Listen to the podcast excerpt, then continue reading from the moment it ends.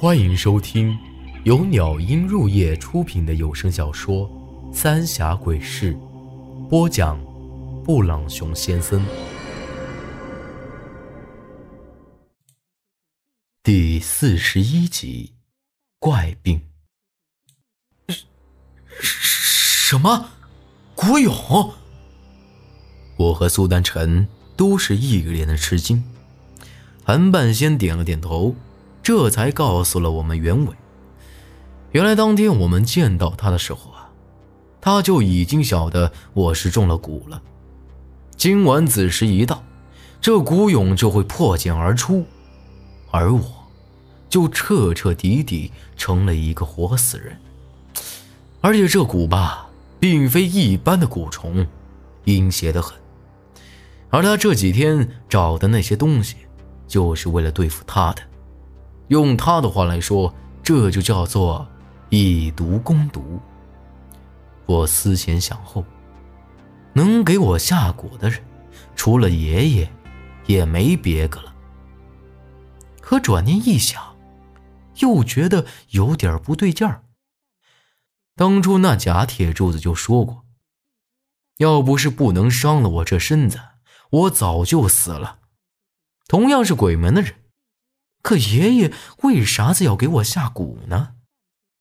对于这个问题，韩半仙却没回答我，只是冷笑了几声。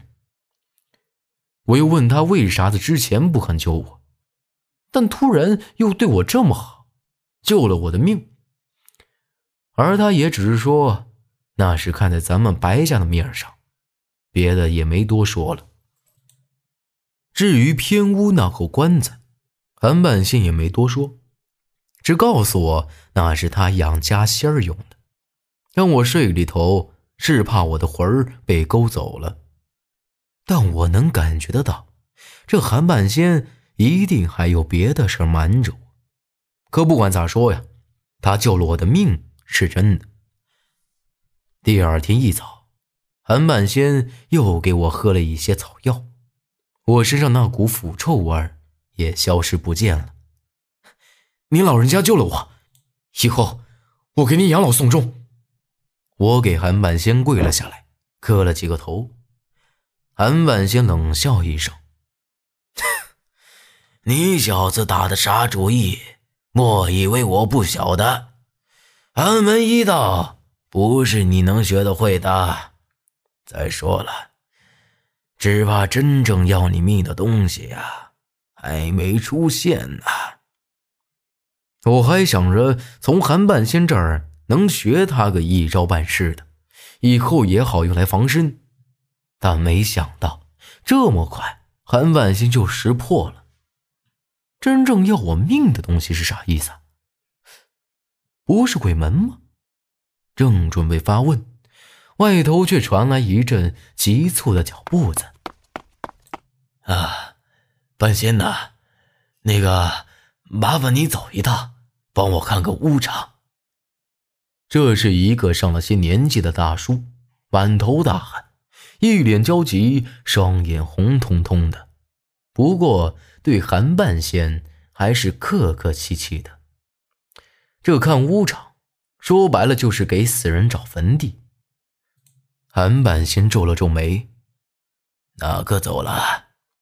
那大叔张了张嘴，叹了口气：“哎，是小栓子，还没走，不过也快了。”有匣子待杀。韩半仙一听，脸立马就拉了下来，吩咐了我一句，就急匆匆的和那大叔走了出去。我和苏丹晨赶紧跟了上去。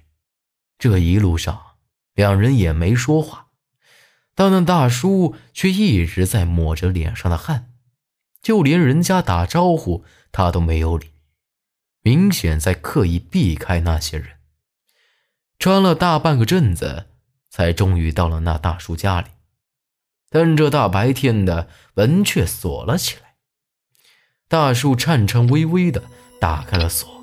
把我们引进去，屋子倒也还算宽敞，一进屋就闻到了一股烧纸的味儿，还有小娃子的啼哭声。那大叔直接把我们带到了里屋，屋里头一个大婶子正在往火盆子里烧纸，满屋子弄得乌烟瘴气的。那床上躺着一个小娃娃，脑袋被一块毛巾盖住了，还在乱动。那大婶儿一看韩半仙进来，就赶紧让开了，不住的哭了起来。韩半仙看了看四周，走到床前，将那毛巾给揭开。这一揭开，我和苏丹成都惊叫了一声。这小娃娃顶多也就两岁，但他脸上的皮却是皱巴巴的，眼眶都凹陷了进去。眼睛也浑浊的很，比韩半仙看起来都老。咋回事啊？韩半仙看了一阵子，才开口问那大叔。那大叔抹了抹眼泪，摇了摇头。昨个晚上，小双子忽然一个劲儿的笑，像是有人在逗他玩一样，还一直指着门口，嘴里喊着“姐姐”。这小娃子火眼低，估摸着呀是撞了不干净的东西了。我就在外头烧了一些纸，说了些好话，他也就好了，睡得也好了，我也就没放在心上。可今儿个早上起来一看，他就……一听这话，我不由得倒吸了一口凉气。他肯定是看到了啥不干净的东西。但这一夜之间就老成这样，也着实吓人的很。等我走了，找个僻静的地儿烧了吧，多烧点纸。韩半仙叹了口气，摇了摇头。就在这时，那小双子的哭声突然停了。韩半仙朝大叔点了点头，领着我们出了门。但一直都皱着眉，一副心事重重的样子。走了一阵，韩半仙突然停了下来，转身就朝大叔那儿看。这大叔刚抱起那娃的尸体出门，韩半仙一把将他抓住。左哥，去过什么地方啊？那大叔皱了皱眉头，点了点头。昨个。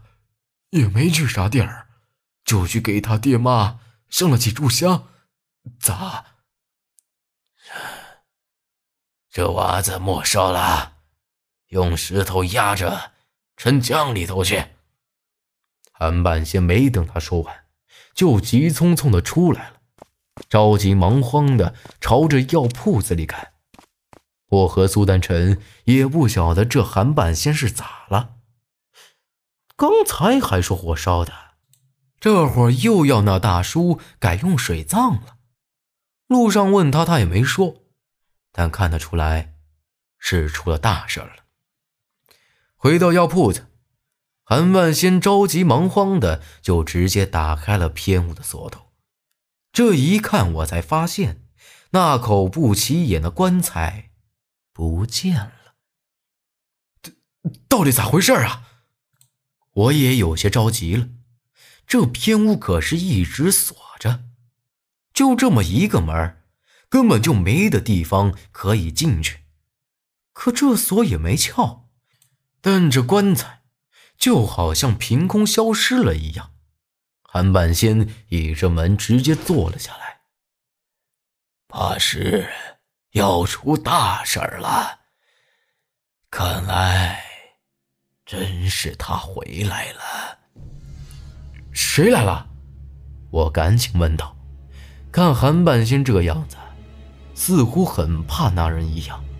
而且这棺材对他来说，肯定也是至关重要的东西。但韩半仙只是将我上下打量了一番，叹了口气，没说话。之后就进了自己屋，将门给插上。